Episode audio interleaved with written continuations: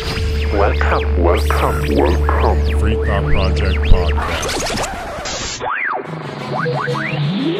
I don't want you to protest. I don't want you to riot. I don't want you to write to your congressman because I wouldn't know what to tell you to write. I don't know what to do about the depression and the inflation and the Russians and the crime in the street. All I know is that first, you've got to get mad. You've got to say, I'm a human being. God damn it. My life has value. You want answers? I think I'm entitled. You want answers? I want the truth. You can't handle the truth.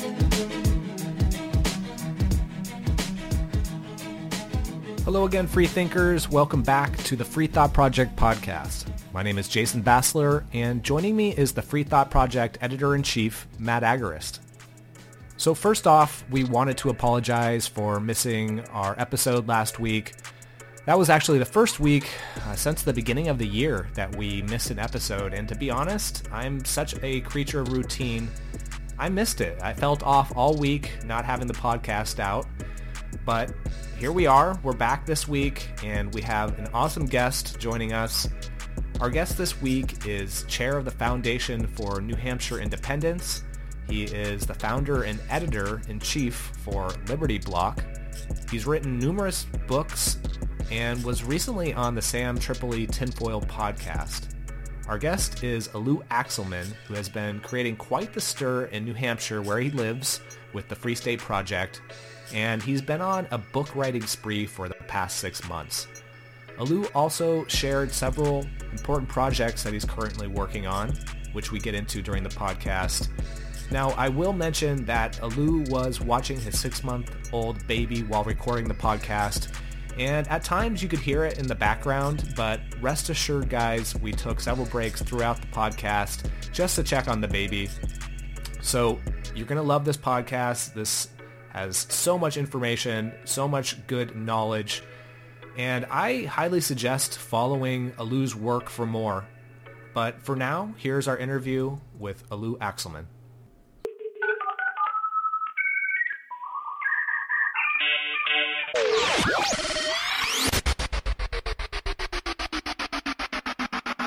Alu Axelman, welcome to the Free Thought Project podcast. Thanks for joining us today. And we're excited to talk about your books, your work, and your thoughts on the current state of politics and culture. And speaking of books, uh, we will be discussing several of your books. It looks like you've written about 10 books, if my, my count is correct, and uh, four of them were published this year. I'm excited to talk about that. I'm excited to get into your work with Liberty Block. But I first wanted to hear about your recent experience at PorcFest this year, uh, which just wrapped up, of course, a couple weeks ago. It was the 20th anniversary of PorcFest, and it had some big name speakers this year, including RFK Jr. Uh, even though the Democrats urged him not to do it, and I, I, know you know some libertarians had mixed feelings about him attending. Um, also, I know you've lived in New Hampshire for a while now with the Free State Project, and uh, I, I personally love the concept of the Free State Project and amassing 20,000 libertarians to all live in one place. I even considered moving to New Hampshire at one point. And uh, my, my good friend and former podcast guest on this show, uh, Pete Eyre, the, the Cop Block co founder, lived in Keene, New Hampshire for years. And I kind of feel like through his posts, I saw a lot what was going on. And I also remember uh, Derrick J's Victimless Crime Spree documentary. So, you know, the Free State Project's been going on for a while now. Um, I guess I'll, I'll, start with asking, you know, how was PorcFest? Uh, how was RFK Jr.'s speech? And, uh, you know, what's it like living with a, a bunch of like minded freedom lovers in the, the Free State Project? Yeah, thank you so much for having me on. There's a lot there, so it'll take um, around a decade to answer everything. So I hope it has to go for a while. Um, starting with PorcFest, it was awesome. I went for the longest time that I've gone so far. I've I usually go for the full week the last six years. I went for Fork Fest. So I went a few days early for the weekend where it's even more anarchist and decentralized. The Fork Fest before the actual PorcFest. I went for that, but also because my my friend Nikki was getting married during PorcFest. So I spent like eight days up there, which was awesome. It was a fantastic time. It always is. It's always unique and different. I always do too much during PorcFest. I actually didn't see RFK speak. I wasn't even thinking about it. I, I was I did I spoke like 10 or 12 times throughout the week and I did a, oh, a wow. boxing clinic and a grappling clinic for free for all the people there. So that was awesome. And I was manning my table of the Liberty Block and the books we were vending. So we sold a few dozen books. And I was also the deputy coordinator for Free Aid, which is the EMS program, the emergency medical services, along with my brother running that. So I was busy with that as well. So I was so busy the whole week. Um, and I had my baby. So, and for three of the days, my wife went back home to work during the middle of the week. So I was with my baby alone and I was with him, you know, the whole week and alone for three days. So I was so busy. Um, wow. Again, RFK got a lot of attention, good and bad, and this and that. There was controversy, and I, I I'm ambivalent. I see both sides of that controversy. Um, I was not very inclined to disarm to go see him speak because the pavilion was a gun-free zone for that hour.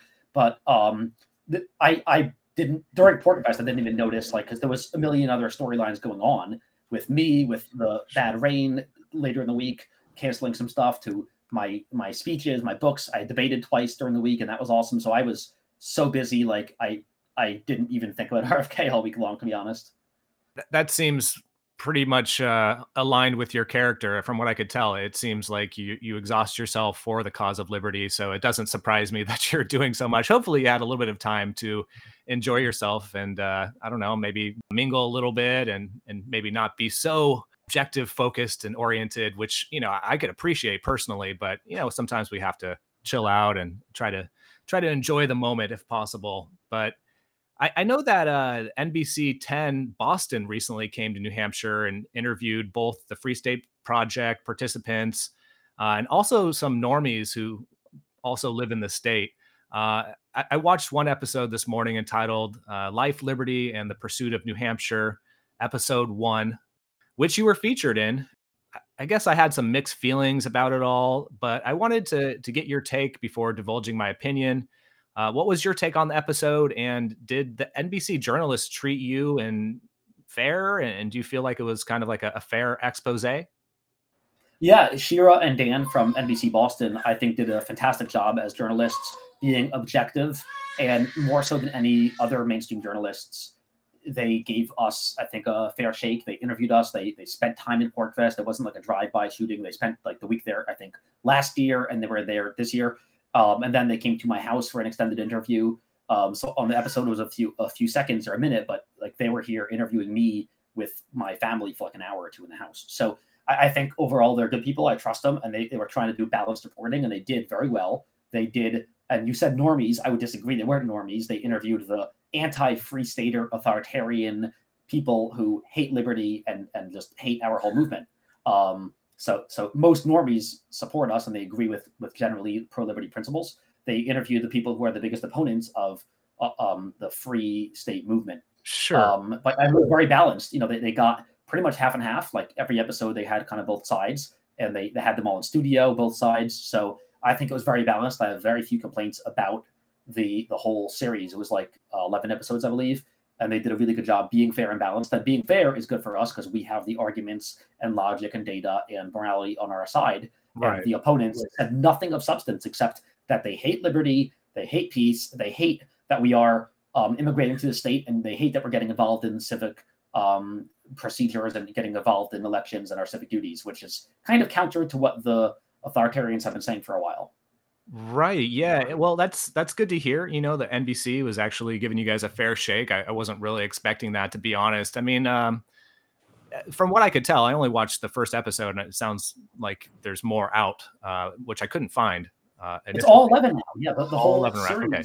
Uh, well, Google wasn't doing a very good job of showing me that, mm-hmm. but uh, nonetheless, that that's great to hear. And I guess I uh, frame that as some of the normies because it didn't seem like yeah there was that Zandra Rice Hawkins woman from the Granite State Progress uh, organization, but then it sem- seemed like there was just some like maybe every average people who were on the street that just maybe got caught up in the the questioning about some of the Free State Project antics and uh, the people involved. So you know my apologies if I got that incorrect.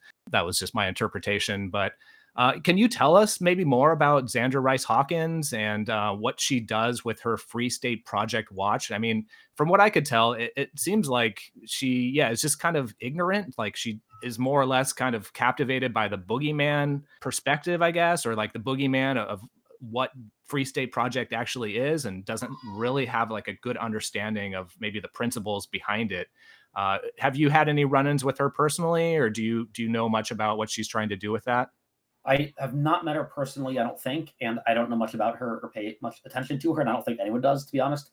Um, she she runs uh, Granite State Progress, I think, and, and Free State Watch or whatever, and tries to like investigate and see which political people, like elected representatives, are free staters, and there are like three or four dozen in the state house right now who are free staters, but um, she's like stressing herself out trying to find out where the free staters are and root us out and expose us, and it's it's pretty sad that she's stressing herself out for that. But I don't think I would be as nice as you were saying she's ignorant. I think she knows about liberty and she is a a real devoted communist authoritarian. And I think GSP, her organization, I, I, believe there's some speculation out there with some evidence that they get money from Soros directly because he does donate to a lot of left wing causes. Um, so you know, there's money for for her and her ilk to be full time activists against liberty, which is fine because they're having so little success. It's really it's, it's pathetic. It's it's like not they don't understand that what they are ignorant of is they don't understand the concept of decentralization like you and I do. They don't understand. They think that it's very top down, monolithic. The Free State Project boss, you know, Jason Sorens or Carla Gericke or whoever they think the boss is, gives us all orders and we all do those marching orders. They right. really don't understand the nature of decentralization, guerrilla warfare, and how we have like a thousand sub movements within the liberty movement in New Hampshire. And that's why they can't defeat us because even if they take out like Jason Sorens or Ian Freeman, the movement will keep going because there are thousands of other leaders and activists just doing what they do in a decentralized manner, and they don't get they don't understand that concept. Well, I want to know is who came up with the idea to put a gun-free zone at the Freedom Festival, like one of the largest libertarian, uh, you know, festival or like gatherings in the on the planet. That so that leadership somehow came up with the idea to create a gun-free zone, or was that part of like RFK security detail, like he wouldn't come. Yeah, yeah, that was very controversial, and that was um, until the the um, nudity gate. That was like the biggest controversy uh, going to PorcFest and during PorcFest. nudity gate, what's that? Oh, we'll, we'll, get to that. Some people are, are nudists, and you know if, if they leave their nudist area, oh. people uh, get upset, and there's a lot of controversy now. That's the biggest controversy right now in the liberty movement. We're all arguing about it, and spending our energy fighting each other on that one issue, even though we agree on everything else, instead of fighting the real enemies like Zandra Rice Hawkins. So I think with RFK, um, pretty much the organizers essentially said they're very hands off, and they you know allow people to court whoever they want, and some a few libertarians courted you know through um, Dennis Kucinich, I think relationships with him, people courted um, RFK, and his condition was no guns in that area he's speaking for that time, and you know because of him in the security detail and and the organizers at some point did okay that, which which I don't really agree with, but they, they said okay, RFK is such a big draw, he'll you know make a lot of people want to come and help the FSP um, publicity, and so they were okay with that. I wasn't really a big fan. Some people, a lot of people came to see him. They had metal detectors for the guns and everything, and still there were lines of like you know a few hundred or a thousand people. So the, the lines were across the whole campground. So people came to see him. I don't know if it was libertarians or other medical freedom people who were not necessarily libertarian from New Hampshire who came just to see him. So he definitely was a draw. We know that, but I'm not totally okay with um, compromising liberty principles, especially with the gun-free zone, just to get a big name on the stage. Because I think I asked the organizer if if we could get Bernie Sanders, would you get him? Because he would bring a lot of people. And I'm not sure what he said. I think he said, yeah, if we'll get a lot of people. But you know, so it's an interesting question of, of how much would he compromise the principles. But um, I think the big overarching point is it's not that big a deal. Some people said if RFK is there, him and his other suits and his you know security detail and gun free zone in that tiny area of PorcFest, which is like a few acres, it's like I don't know 10, 15, 20, 50 acres. It's a big campground. Um, and that one tiny tent where you know the small tent where they were uh, speaking, it wouldn't ruin PorcFest, and that's what I thought, and I was right. Like it's two and a half, three thousand people. It's thousands of events. It's a few hundred different hubs of activity, um, different vendors and activities. Like it would take a lot more than one guy and his security detail to ruin PorcFest. If there were 100 candidates for president and 5,000 Secret Service agents, that would really ruin the vibe. But one group of people in suits, you just can't ruin the vibe of PorcFest that easily. And I was right.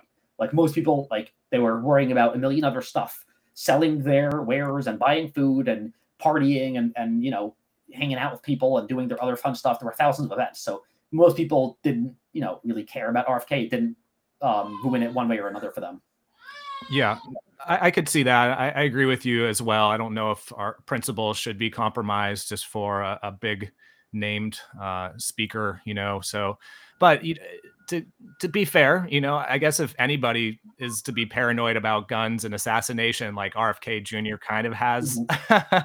a little bit of a reason to be, you know, considering um, his uncle and his father were were both killed by uh, assassination. But uh, speaking of, you know, guns, gun control, um, your most recent book was just published on June 1st, entitled "The Pocket Guide to Killing Gun Control."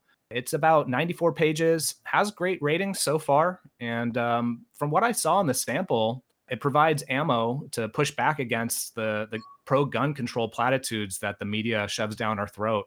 So, can you tell us about this book and what inspired you to write it?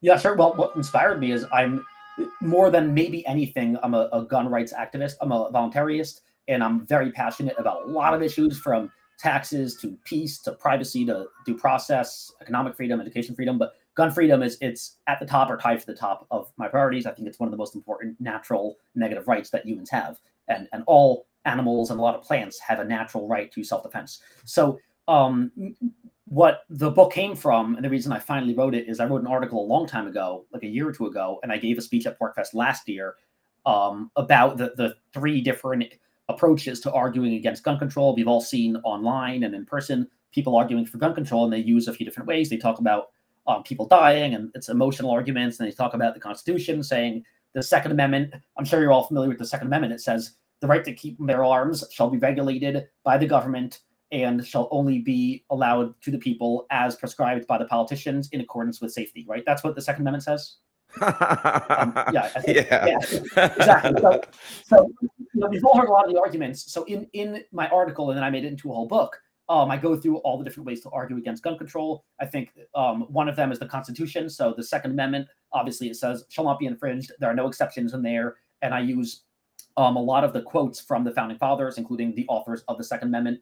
Um, so pretty much all the founding fathers. There are a whole lot of quotes sourced, you know, in the book about how they made it very clear, just for the authoritarians who can't understand the Second Amendment, which is pretty simple. It makes it very clear that they wanted no gun laws at all, and every single weapon that exists that the you know or that the government has should be available to the people. So it's you know and and that it's meant to deter tyranny, not for hunting, not for sport. It's meant for tyrants to defend yourself. Um, so I use that, and I also explain in the Second Amendment there's no exception. It says shall not be infringed. And the founders were not stupid. They understood exceptions because the uh, Fourth Amendment, Fifth, and I believe a few other amendments have, and the Seventh Amendment, I believe, have exceptions. Um, so they understand that some amendments have exceptions. They say except for probable cause, except for a warrant, except after a conviction. Um, so so they have they could have put exceptions in the Second Amendment for safety or for you know big weapons or for felons or minors, but they don't. So the Second Amendment really says everyone can have guns, any gun they want, including felons, including minors, including crazy people. That is what the Second Amendment says, and you can't argue against it. So I don't care about case law. I don't care about Supreme Courts. I don't care about um, uh, DC versus Heller, or McDonald, Chicago, Bruen. I don't care if they're good or bad cases. They're nine black politicians in robes, and a majority of them is just five. And I don't care what they say anyway. I don't care if a million black robed men said that the Second Amendment doesn't give you absolute gun rights. So, but that's the first argument, and that's actually the weakest of the three arguments. The second argument I go through in the book is the natural rights, and that's the mo- the strongest argument. The most powerful one is all humans and all organisms essentially have certain natural negative rights. We have a right to, you know, not be aggressed upon and not be violated. That's what makes it a negative right. As and I explained, positive rights are things that are given to you by the government, which necessarily must be taken first. You know, the government taxes people and gives money to you, and that's an entitlement. That's a positive right, and that's a BS right. Whereas negative rights, all in order for my negative right to be observed and not violated, all it takes is inaction as opposed to action. So my right to free speech or my right to self-defense is a negative right because you can observe it very easily by doing nothing. Um, so like sometimes in medicine we say do nothing, um, as opposed to like trying to fix a patient and you hurt him more. Sometimes doing nothing is you know the best thing. So that's and that's the best argument I go through the natural rights, and there are two natural rights here actually. There's the right to self-defense and there's the right to property. And like right now, I'm carrying a pistol. I have a right to own property. Pistols are property. I don't care if it's made of you know polymer and steel, just like my property, my computer, my car, my shirt. They're all my property. I don't care if it's made of steel and polymer. Doesn't matter if it's a tool that can fire a fast projectile. It is property. So I have a natural right to own property. It's a negative right, and I have a natural right to self-defense. So the two natural rights are involved in in uh, gun rights. And the third argument, which I think is also pretty good, is the practical application of gun laws don't work. If you look at, and I, I go through a lot of the stats in the book, if you look at all the places with the strictest gun control by city, by state, by country, however you do it in the world, um, gun control has a almost perfect correlation with overall more gun control, more homicide, more gun violence, more murder, more violent crime, um, and overall worse quality of life. So I go through that as well. I think that's a decent argument, but we have to be careful not to lead with that argument. It's it's not the best. It's either second or third best argument because, as someone was saying the other day, if gun control did work, then would you support it? And I would say I still would not. Even if gun control actually made New York City and Chicago and Baltimore safe, I still would not support it because it violates natural rights. So those are the three I go through. And then the last part of the book, which is probably like half of the actual text, is like 25 appendices where I just go through explaining to people who know nothing about guns how to um, get a gun, the best way to shop for a gun, buy, carry, store, ammo, tra- train, all that stuff, how ballistics works, how basics of guns work, and a whole lot of other information that's good for people who are starting out or intermediates with shooting. Hell yeah, man. Yeah, it sounds like you're pretty passionate about uh, about that. I am too, Yes, right? That's because, as John Locke stated, I mean, the right to self defense is the right from which all other rights are derived. It's the first law of nature, right? That like they, each person owns their own their own body and their own life, and, and no one has the right to hinder that. Well, those are certainly three very strong points. All three I, I agree with wholeheartedly. Uh, it's hard to to be principled and logically consistent and not agree with those. Uh, if anybody who's listening to this is still not quite, I, I know Alu gave a little bit of an explanation there as to positive and negative rights, but if you're still not quite aware or understanding of what that is, what that consists of, we did a wonderful podcast with Mark Passio about about a month ago now, and he broke it down in detail. So I'll point you guys to that podcast. Definitely download that, check that out.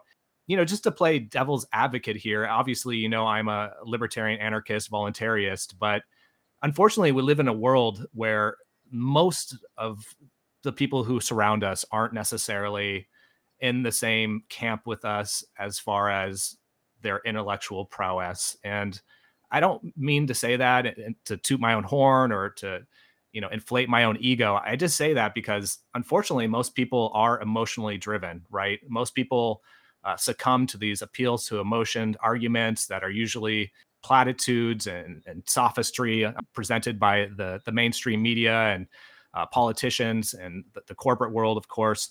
So, I mean, if that's the case, all three of those examples you just gave are, are very you know they're spot on and as far as my assessment you know they're they're logically correct but how would you appeal to the people who don't maybe necessarily resonate with logic? And do you believe that your your book the pocket guide to killing gun control maybe could break through uh, some of those mental barriers? Yeah, that's a that's a great question, and I think the emotional argument is is one of the most important thing because humans are emotional, especially certain kinds of humans, and they don't care about the Constitution or the facts or the principles of natural rights. right And that's why in the book, part 3A is actually the emotional argument.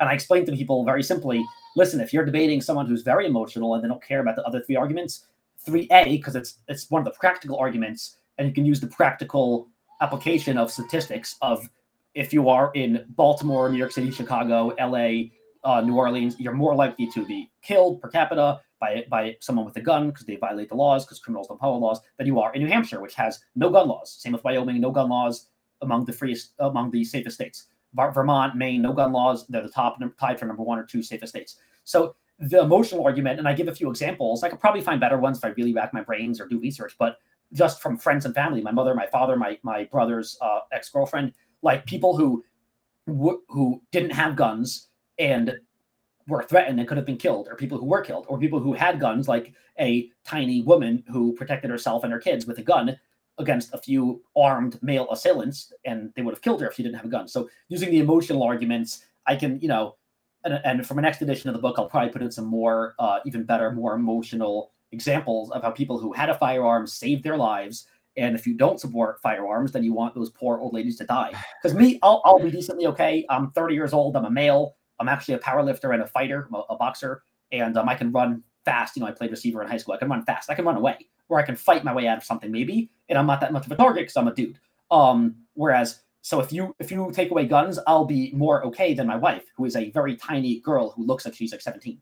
So she's more of a target, and she can't run as fast, especially now that she just had a baby. So she can't run away, can't fight as well as I can. Um, and so if you don't want her to have a gun, if you take away firearms from law-abiding citizens, then you're hurting people like my wife and her parents who are both um, elderly post-cancer immigrants who can't fight very well anymore because they're in their 70s. Um, if you take away guns, you're making it harder for them to survive if they're attacked. If my parents or my, my wife's parents, my in-laws are attacked, if they don't have a gun, they probably have zero chance of surviving. They'll die. Whereas me, if I'm attacked, I could run away or fight. So, so really, if you take away guns from law-abiding citizens, you're hurting the most vulnerable. You know, the most old and sick, and and women and weak and kids. You're hurting them if you take away guns. So that's the emotional argument. So I do touch on that in the book a little bit. Perfect. Yeah, that's exactly yeah the answer I was hoping for, and that gives a little bit more context. And I, yeah, I think people could understand that. That that's a perspective that I don't think that anybody could disagree with. Self defense is a natural right. I think we all understand that. Well, I um also wanted to to talk about some of your other books here. I know, as I mentioned, you know, earlier in the show, you've you've released a lot, man, and it's it's certainly impressive. Uh, you released one book uh, in early May of this year entitled "The Plague That Must Not Be Questioned: How Politicians Use a Virus to Eliminate Privacy, Enrich Themselves, and Put the Final Nail in Liberty's Coffin." And uh, obviously, this book is about the the COVID pandemic. Uh, it looks like it was updated from an earlier version that was published in 2021. And I'm sure as a paramedic and EMT, uh, you might have some kind of insider insight, some interesting perspective on how you saw the COVID preventative measures playing out. Boy, I guess it was probably back in like May. We actually had the author Jeffrey Hahn on our show to talk about his book, uh, COVID 19 Short Path to You'll Own Nothing and You'll Be Happy. Welcome to the New Age of Tyranny. And I wanted to ask you the same question I asked him, which is what was the most bombshell revelation or disturbing fact that comes to mind that you found while researching for this COVID book? Oh my God, there's so much. I think in the book, so yeah, having experience like 12 years experience in emergency medicine gives me a perspective that that not all the authors of books about corona fascism have. And the reason I wrote it, I don't like reinventing the wheel. The reason I wrote it is there were none. Back in like 2021, there were zero. And the only one I knew of was the first of Alex Berenson's short booklets. Other than that, there were no books sure. in the world. So I thought I was, you know, one of the first. And that's why I wrote it, because I wanted people, you know, I was trying to blow the whistle on the fact that the scamdemic was really exaggerated by by a tremendous amount. Now, the reason I'll say sometimes it might have been exa- the deaths might have been exaggerated or overcounted by any factor of 100 or maybe a thousand or or technically with what they were doing they could have inflated it by a millionfold and i explain how in the book i think the the biggest revelations were were in the overcounting i could talk about the vaccine all day how you know that was not safe or effective like they, they promised it was meaning um, the elites pfizer moderna fda probably all lied which is you know only one of the biggest crimes ever in humanity lying saying it's 100% safe and effective um, but I think the biggest revelation that doesn't get enough attention is the overcounting. So th- they use three different mechanisms to overcount the deaths and scare us all, and have you know all the TV stations had the count the constant death count on the screen, and so millions. And the Johns Hopkins website they made into a corona fascism paranoia um, propaganda. So I think the, the ways they overcounted were three tremendous things that each of which could have accounted for whatever thousands folds of overcounting of deaths.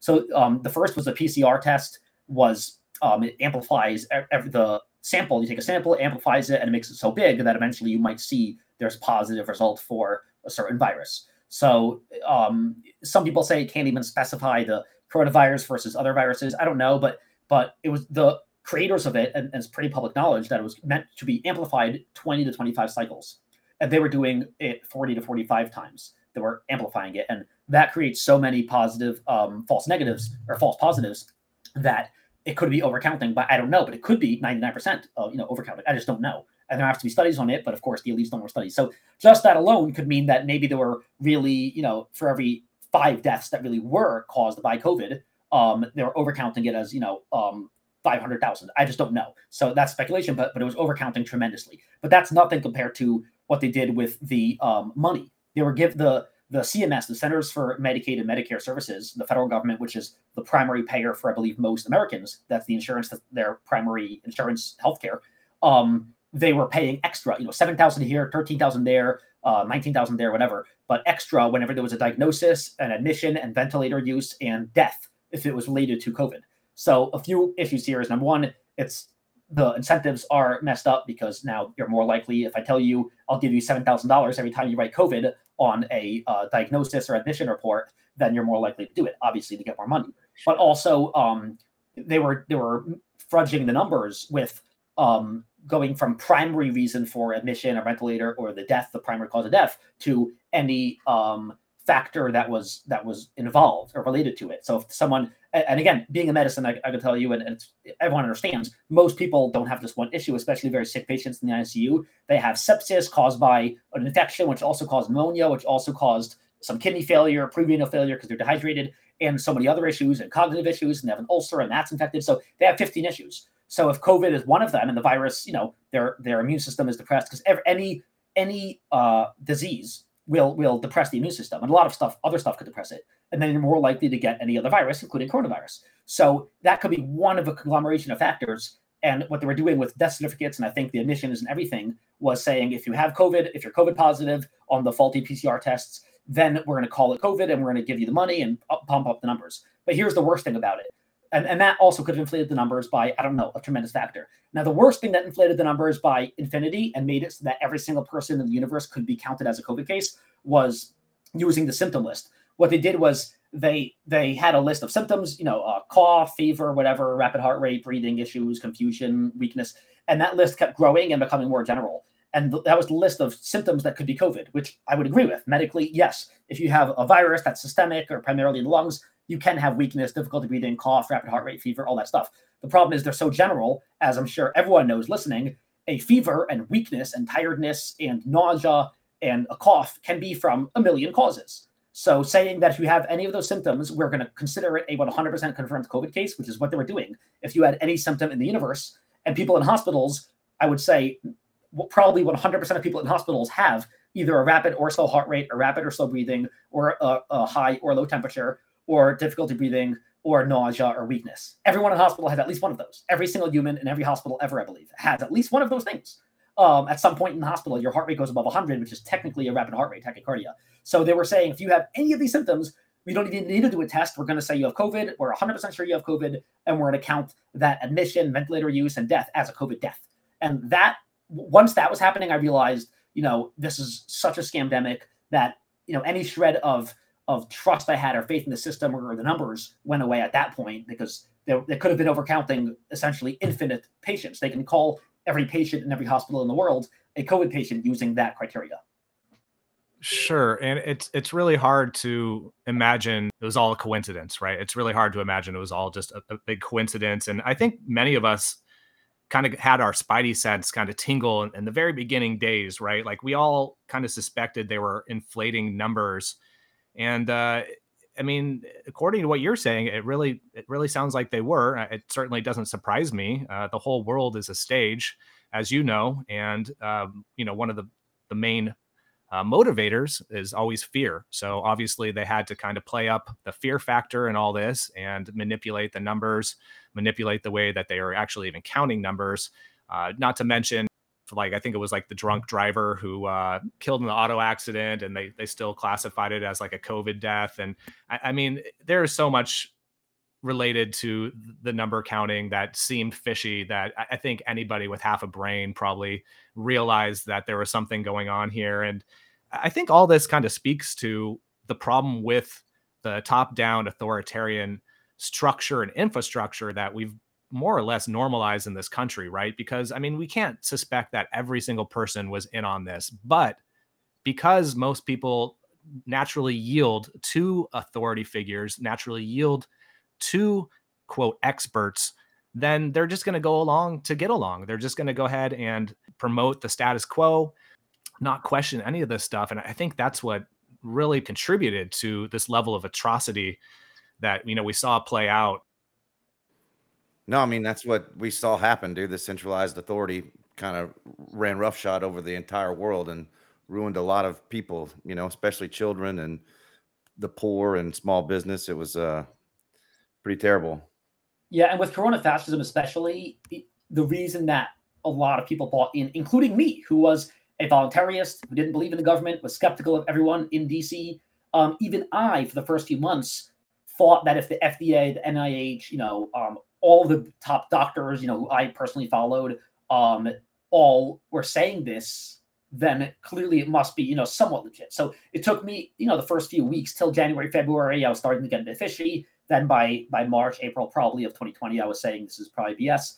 Um, but even for me in the beginning, I had a little trust, and I and I hate myself for that because I had some trust in big medicine because I thought I couldn't trust anyone in DC except the FDA, the NIH. They probably at least have some doctors with a brain and some principles. I was wrong, and I'm a big idiot for that.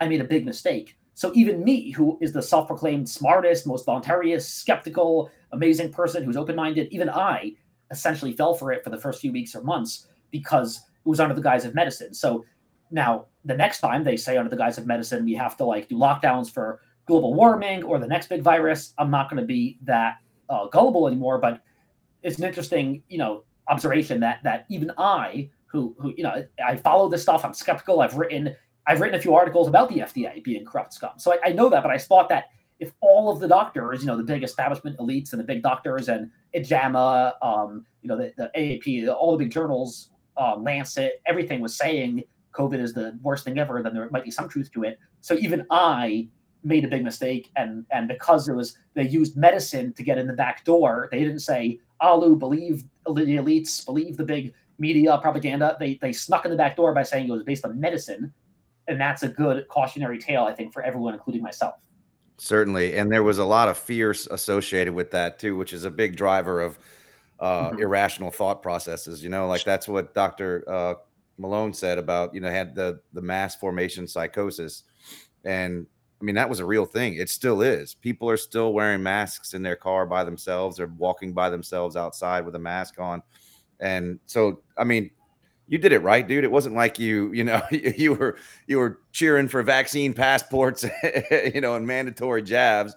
Like eh, that's what you're supposed to do. You're not supposed to immediately dismiss everything that comes at you. You're supposed to remain skeptical and and go along with it. I think you know you did a good job with that. So I don't think you should blame yourself like for for going along. We I was I remember at the beginning of that we were I, I, I was telling everybody stay inside because there you know it's a pandemic. No one knew what it was, and certainly the authoritarians and the, the tyrant class uh, exploited that for personal gain. And now the next time if we actually do get into a a real pandemic that uh, that you know that's super deadly and hurts a lot of people, I think that it, it could it could backfire and the people you know people might not take any precautions that come down from the from the higher ups because it, they're they're not going to believe them and that's a dangerous situation to be in. That's a brilliant point that I'd never realized until now when the authoritarians if they do want to wipe out especially the the uh, non-compliant kind of people like us you know they, they'll unleash a virus and they, they'll even say you know take precautions and we'll disregard them because we don't trust them anymore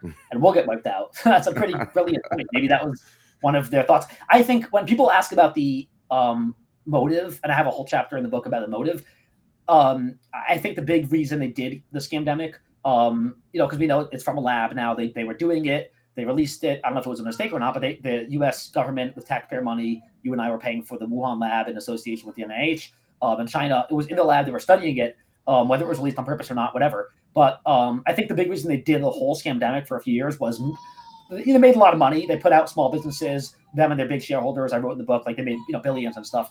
But I think the bigger thing was it was a test run to see just how far they could push authoritarianism and eliminate liberty and privacy and natural rights, um, and do the great reset, like our, like our friend Klaus Schwab has been saying for a while. Um, it was a kind of a test run to see can we really lock down millions, and I think overall it was mostly successful. They locked down the world for like you know a year or two, and they shut down businesses, biggest economic crash in history of existence, the as far as the stock market crashes in 2020. So they were mostly successful. There was very there was less resistance and pushback than I would have thought. There was some, but but probably less than we all thought. So I think it was a big test run. Certainly. Yeah, well, I think uh, I was just about to look up the source, but I, I, I did check a couple weeks ago. 5.5 billion people worldwide got the wow. vaccine. So I guess in some ways, uh, that that was successful. And I think the silver lining here is that the skepticism has shifted, and and maybe as Matt said, you know, maybe it's shifted so far that people have zero trust in government and maybe if there is some type of huge pandemic in the future like nobody just nobody's going to comply which you know i could understand at this point but I, I, think the skepticism has shifted so far that most people are going to question this stuff and they're going to con- question any future, whether it be false of flags or you know any type of huge world event in this manner. And as I said before, you know the whole world is a stage. So uh, at this day and age, you know with the internet, we have the ability to examine and, and look at the details and, and, research some of the counter perspectives on things. So it's up to us to kind of really dissect it and, and look and figure out what what's going on and what really happened. Uh, speaking of which, you um, are the founder, the owner, and editor of chief of Liberty Block, which uh, is your organization and your website. Now, I know the website has articles, podcasts, news. Uh, it looks like you could even buy precious metals and, and silver on there. Um, but I, I, don't really have like a, a, good understanding or good grasp of what it's trying to accomplish. So, what what are you doing with uh, Liberty Block, and what was the impetus behind starting it? Yeah, so it started in 2017, and um, just to clarify that the the gold and precious metals we're, we're affiliated with the local silver mint. It's another free stater who has a decent sized mint operation in a store in Weare, New Hampshire, and he sells silver and gold that he makes. Um, and we have an affiliate with Defy the Grid, another gold precious metals dealer in Utah. Well, I, I personally don't sell anything on the site. I'm just affiliated with them because they're they're great friends and they're great people, and I believe in sound money. Um, 2017 was started. Uh, uh, Liberty Block was started in 2017, and it was a radio show. I was actually on talk radio on, on AM radio in Southwest Connecticut, Greenwich, by by New York, um, for a while, and and I created the site to host the audio so people could listen if they couldn't listen live to the show. Um, and then I started writing articles about New York City and Blasio and Cuomo. Um, and then I, when I moved here in late 2017, I, I kept the podcast going because I wasn't on the radio anymore, and I kept the articles going, writing about New Hampshire. So it was created. I didn't want to make another one of the million blogs and podcasts out there, but it was created because I happened to have the amazing opportunity to get into a radio studio and and I wanted to host the audio somewhere, and I supplemented that with articles, and I realized that's when I fell in love with writing. I never wrote much, was never good at writing, and late 2017, when I was writing a few articles a week to supplement the weekly show on the website, I started writing more and just got better and started falling in love with writing. And now I identify um, first and foremost as an author very often because now, sure. now writing is like my living. Um, so on libertyblock.com, I've written like four or 500 articles since 2017. So oh, wow. I moved to New Hampshire and now I focus again, I've given up on the union. I'm a big secessionist. I'm actually uh, the self-identified biggest pro-secession activist in the world. Um, I, I, believe that's the only solution is, is leaving the crumbling union. Union. Um, so Liberty Block, I focus on just New Hampshire pretty much. If people write op-eds about other stuff, that's fine. But when I write, it's pretty much mostly New Hampshire. I'm not trying to save the world. I don't think Biden or DeSantis or Trump's going to save the world. So um, I focus just New Hampshire, and it's it's kind of half topical stuff like New Hampshire bills that are good or bad bills I write about, or news in New Hampshire, and it's kind of like half either international or national stuff or philosophical stuff about rights. Um, so that's kind of what I do with Liberty Block. And we have a podcast that thankfully my father and a few other brilliant co-hosts have taken over the mantle of really running the podcast side of Liberty Block. Uh, on Wednesday evenings, they they record that show and they go about they talk about news from all over because they're from from North Carolina to New York to Florida, so they're from all over and they talk about their analysis of the news. And they're usually about six months to a year ahead of like the others, like Bongino and Mark Levin and the others. So like they really are ahead of the game, and they're brilliant, brilliant people from lawyers to you know big federal contractors and international um, experts and stuff. So it's a, it's an awesome podcast. Everyone should listen to, and I listen to it because I'm almost never on it because I'm busy, and they do a great job. They have five, six hosts. It's already full. I listen to it, and it's like a phenomenal, super high level podcast. I got to slow it down and like to to regular speed instead of speeding it up like most podcasts. So that's a podcast side, and then we have you know the Liberty Block. So it's mostly articles and podcasts. That's the two sides, the two divisions within Liberty Block, I believe. And then on my own, I write the books and I do some other stuff on my own. Sure. Well, that that's a great explanation, and uh, man, that's so awesome. You're you're doing this with your dad, or at least he has a part in all this as well. And God, that that's a that's pretty amazing. And 600 articles, like that's equally impressive. Uh, gosh, I don't know where I've been or how I haven't seen. I know, right? so my apologies. Well, you've been busy writing your own hundreds or a few thousand articles on Free Thought Project. There is some truth to that. Yeah, there is some truth. In fact, most of the time, uh, I'm so busy with the social media side of things, I don't even get a chance to read all of our articles. So uh, that's just the way it goes when you're in this world. Um, but I, I, do have a couple more questions. I know we're starting to get squeezed here on time a little bit, but I did want to fit in these these two questions uh, because I feel like they're important. So shifting gears just a little bit here, you know, I was thrilled to see that one of the books that you've written is called "Presumed Guilty: How DC Politicians Destroyed Due Process and How We Can Restore It." And this seems like a very important book at this current point in time because as you pointed out in the Amazon bio of the book, you know, civic lessons that we learned as kids in these public indoctrination camps, you know, government schools are actually far from what we know as reality. And in most cases, um, we, the people, are actually guilty until proven innocent. I can't tell you how many times I've seen videos of police naturally assuming that uh, the driver of a vehicle or a person being questioned was guilty of something, you know, while the while the cop is violating their rights uh, in the name of officer safety, right? So uh, then, if we wanted a bigger example, just to zoom out, you know, we could also make the case that the government spying on American citizens is not only illegal and unconstitutional, but it also does the same by assuming all Americans are guilty until proven innocent, uh, and therefore, or you know, it's okay to violate our privacy, read our emails, spy on our social media posts, and a lot of times much worse than that. So can you explain how government systemically abuses its power in this way and how the justice system is currently severely flawed? Yes, so I, I, do have a chapter about the broad surveillance, which violates due process, violates the Fourth Amendment. Nice. And I have a chapter about traffic law and another chapter about police and accountability and um, police brutality and how they're not really held accountable in criminal or civil uh, arenas.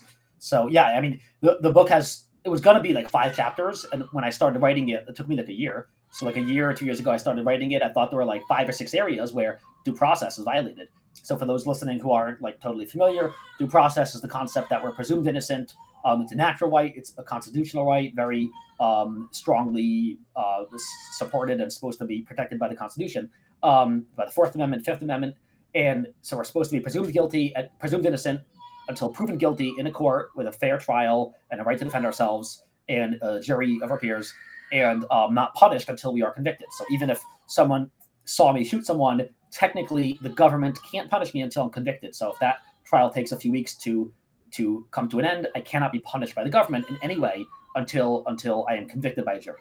So even if people think I'm totally guilty and evil and all that, and there was evidence, doesn't matter until I'm convicted. So th- that's the premise of due process in the book. And throughout doing research for the book and writing it, I realized there aren't like five areas, there are like 26 different areas of the law wow. systemically in the United States where due process is violated. Like we're presumed guilty, we're punished, and then they worry about the actual conviction. Um, so so yeah, and I go through the the basics of civil asset forfeiture, eminent domain, um, the surveillance and the warrants, and how both being broad, um, they're both supposed to be specific. Broad warrants and broad surveillance violate the Constitution and natural rights. Um, but tons of other chapters in there of kind of specific cases. There's one on January 6th because that was a unique kind of case where it violated a few different areas of, of due process. Um, I have a chapter on victimless crimes um, where I, I, think I referenced Derrick J's Victimless Crime Spree and Keene and some of the stuff they've done in the Keene activism. Um, so the whole chapter on if there's no victim, it's not really a crime, meaning if you punish them, you're violating due process, in my opinion.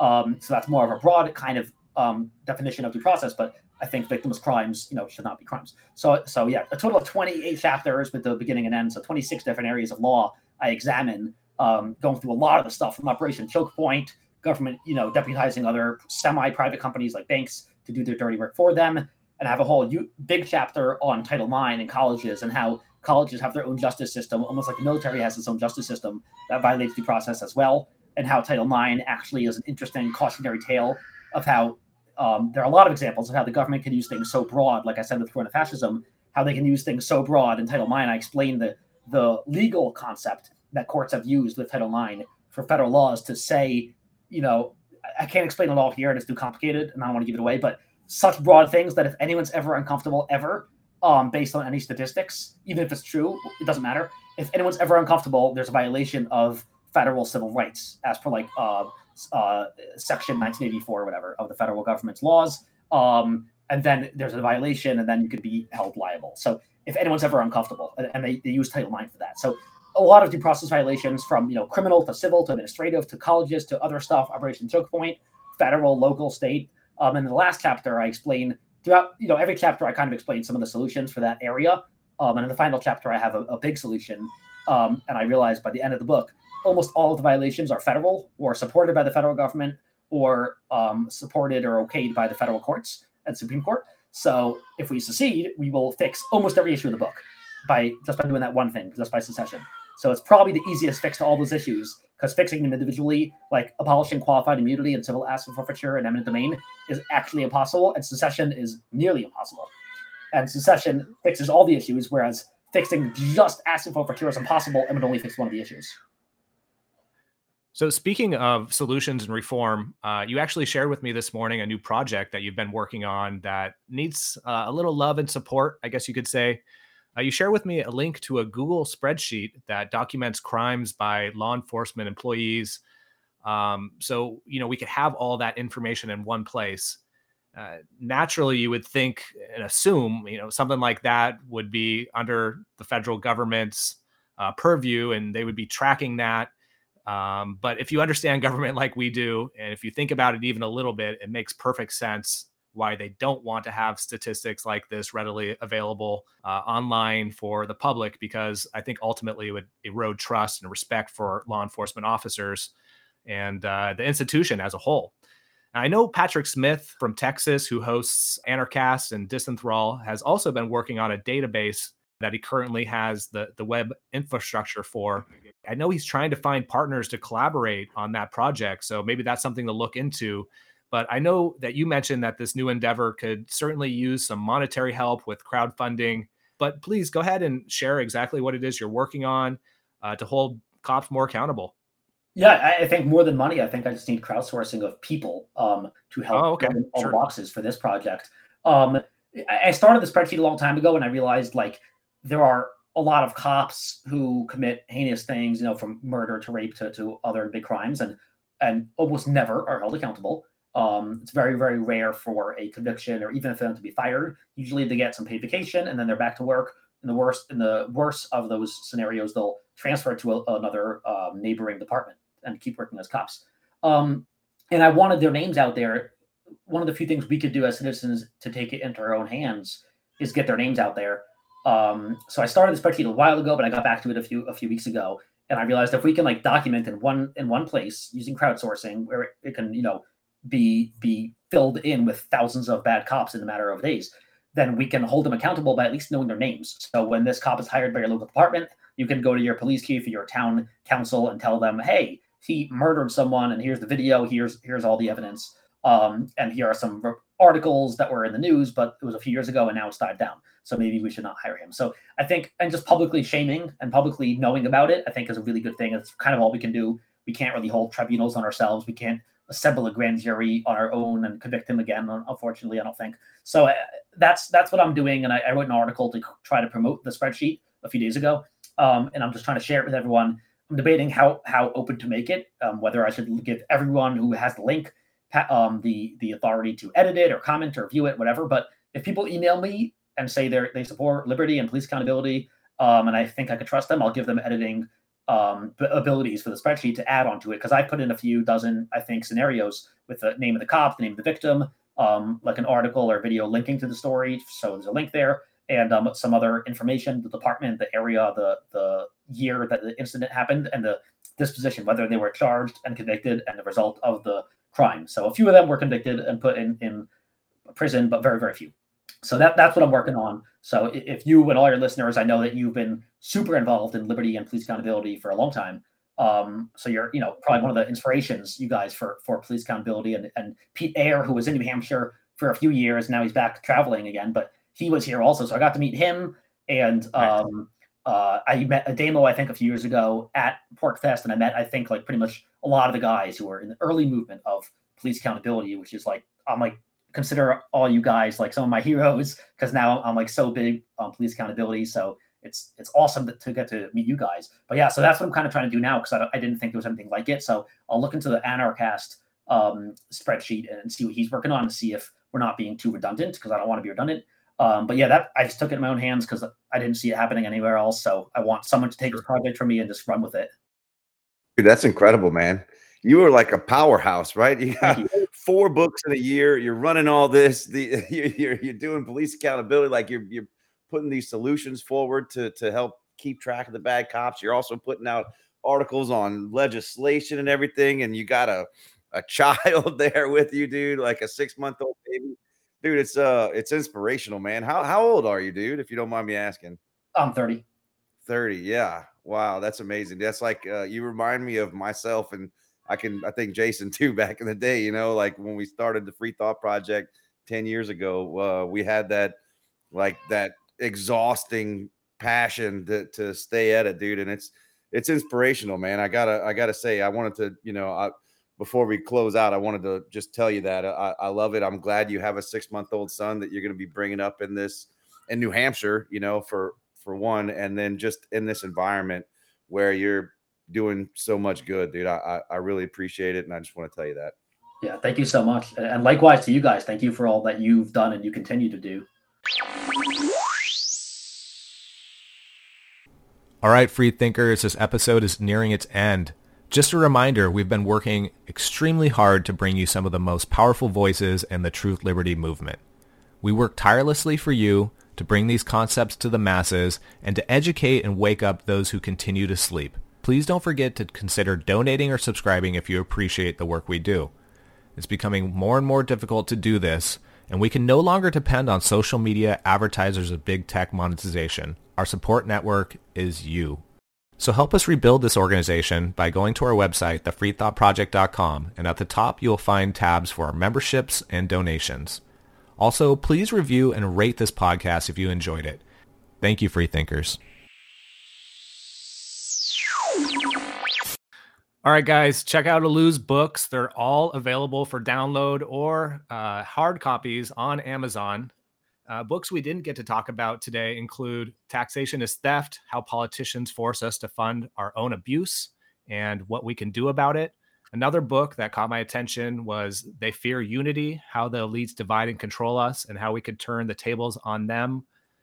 Or your other book, The Blueprint for Liberty, which also came out this year The Comprehensive Plans to Save Us from Civil War and Keep Our Nation Peaceful and Free all all of your books seem very compelling. I, I hope to to read some, and uh, I also know that I saw that your audiobooks are available on Audible.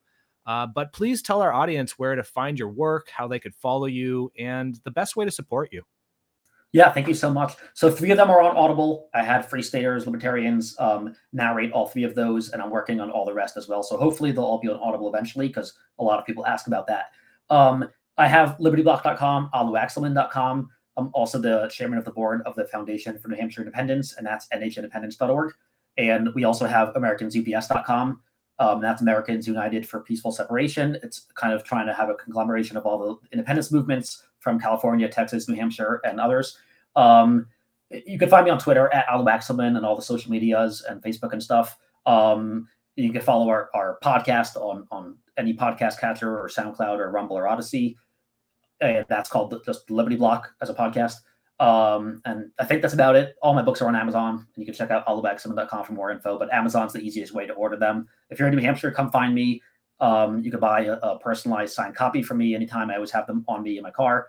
Um, I, I, accept uh, gold, silver, fiat, crypto, everything, ammo, anything you want to barter for. So, um, and I also have aluaxelfit.com, which is my fitness personal training. I teach some little porcupines martial arts um, out of my home gym. So, and that's aluaxelfit.com. So I have that website as well for the fitness side and, and mostly fighting and powerlifting.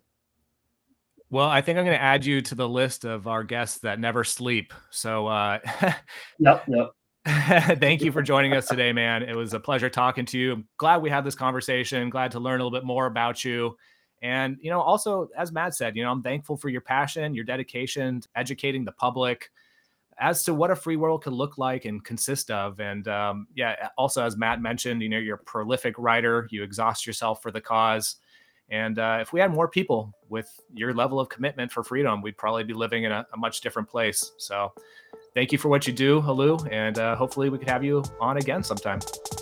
Yes, sir. I'd love to. Thank you so much. I appreciate you guys so, so much. It was an honor to meet you and be on the show.